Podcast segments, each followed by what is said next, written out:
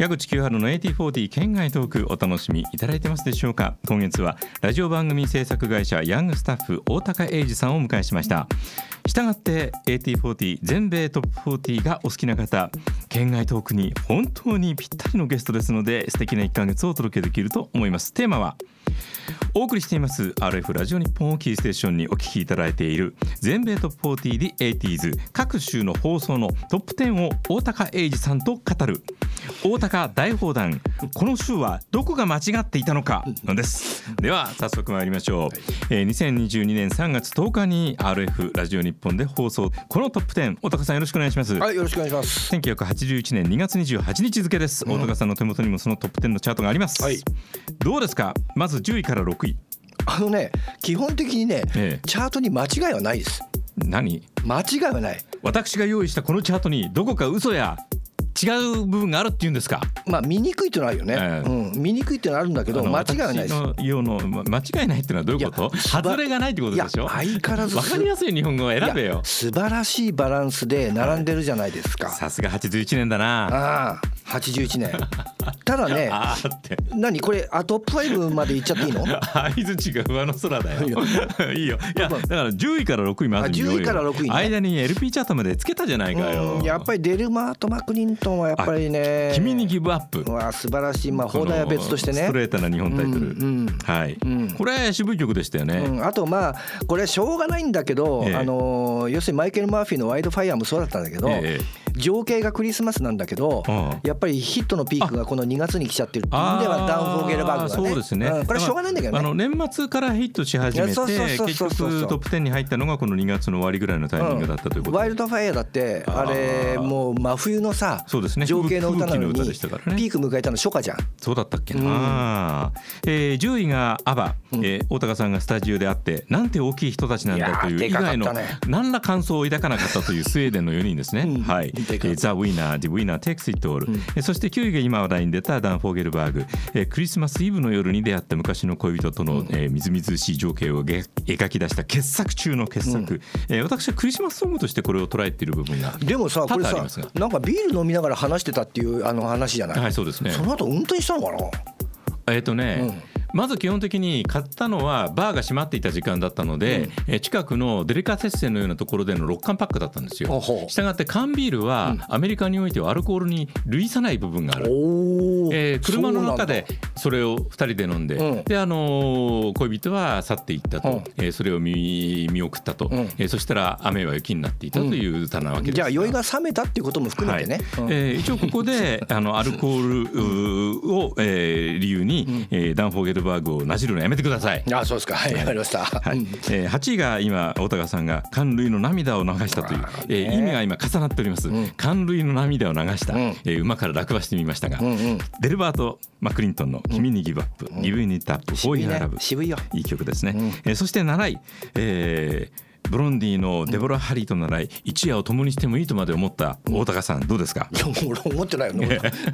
全然思ってない。ここは乗れよ。いやいやいや。話として乗れよ。デボラ・ハリーはもう面倒くさそうだもんだって。いやだってすごい人だよ。いやすごいけど面倒くさそうじゃない。えデボラ・ハリー会いたいな今のデボラ・ハリーに会いたいなあの21グラムっていう映画があるんだけれども、うん、そこですごくお年を召した役で、うん、あのデボラ・ハリーが出てるのを見た時に、うん、ああ人生をちゃんと積み重ねていってこういうキャラクターになるのって素敵だなっていうふうに思いましたし、まあ今もねブロンディって思うのは勝手だからね。いいグループ。人に押し付けないでしょ。え？じゃあ一夜は共にしない？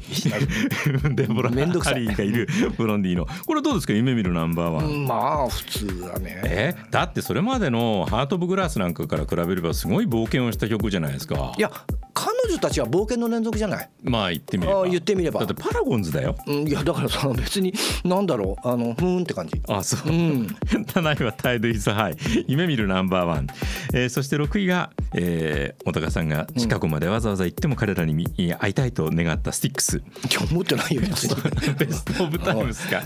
こんなところにシカゴに行ったらシカゴに会うでしょ。これは82年か。あごめんな81年だ、年うん、えー、私思い出話を一つ言いますと、うん、この年の夏に、え前の年に、え大高さんのお母さんに紹介していただいた三鷹の自動車部品工場で アルバイトしたお金を貯めて、え1か月半アメリカに放浪の旅をします、えその年だということで81年は妙に気持ちが、えすごく動く部分がありまして、というのも初めて行ったニューヨークマあのマディソンスクエアガーデンで、え2週間に及ぶニューヨーク滞在の最終日に、え彼らのパラダイスシアターツアーの、えニューヨーク公演を見ました、えそして大変な感銘を受けて、え日本に帰ってきて、何もやることがなくて、え途方に暮れた、えそれが81年の私です。 The Best of Times が6位、さあここで突然、1981年2月28日付全米 LB チャートこれあの酒井隆夫さんへのオマージュです、はいはいはい、ここでエコーがガーンと入って、うん、そしてチャートと全く関係ない BGM がカットインし、うん、えー、延々とチャートのトップ10について、えー、LP を、えー、一緒にいたじゃないかよ。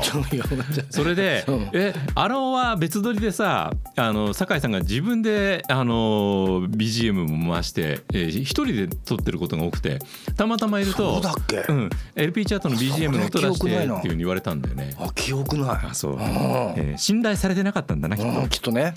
さあトップ10、えー、なんか全然深く語る気がないみたいなんで、なんかこの10枚で感じることありますか？いきなりスティービー・アンダーもホッターさん地雷だもん。それが何なんだよ。っていうかやっぱりなんだろう。何がいいんだ悪いんだ？どうしてもさ、はい、あの同じ人の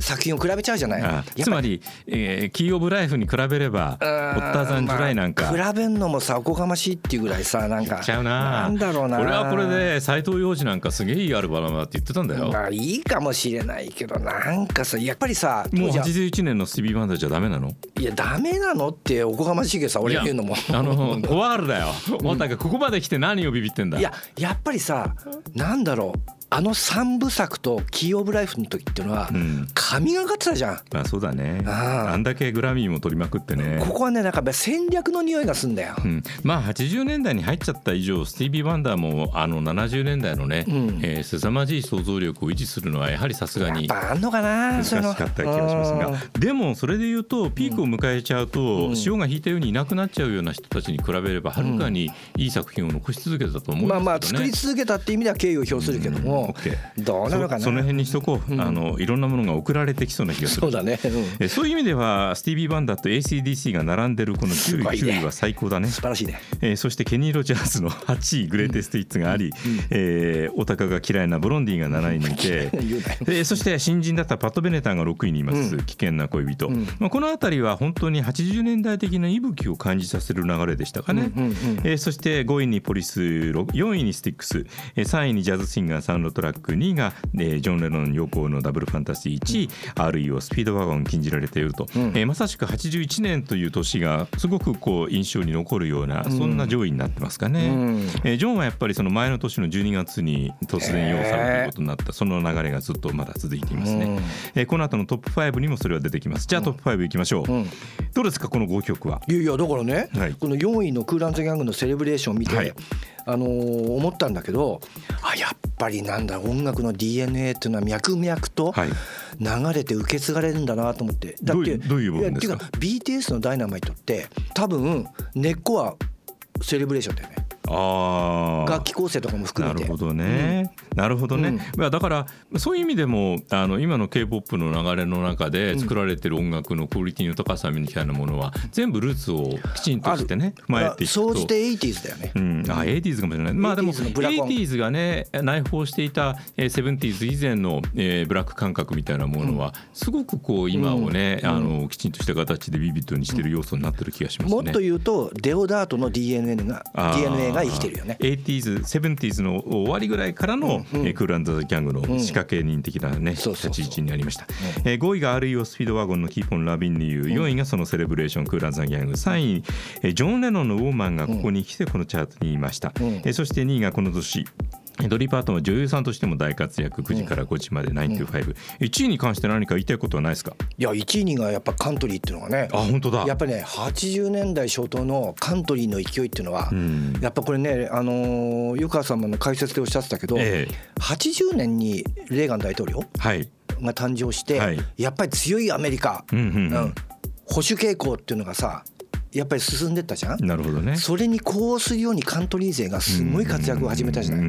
あやっぱ時代と音楽っていうのはすごい密接なんだなアメリカのことを本当に好きだった人たちが一つの大きな大きなその文化的背景も伴って、アメリカの音楽であるカントリーにすごく大きな支持を寄せていったという。なんつったって体制はやっぱりさ、まあ確かに、カントリーだもんアメリカはやっぱ。まあ保守的なっていうような切り口もあるけど、まあカントリーにはね、カントリーにはカントリーの中での革新みたいなものがこれから生まれてくるけれども、うん、えー、1エディ・ラビットの I Love a Rainy Night となっていました、うん、えー、次回は3月17日放送のトップ10に関して大高さんと話します。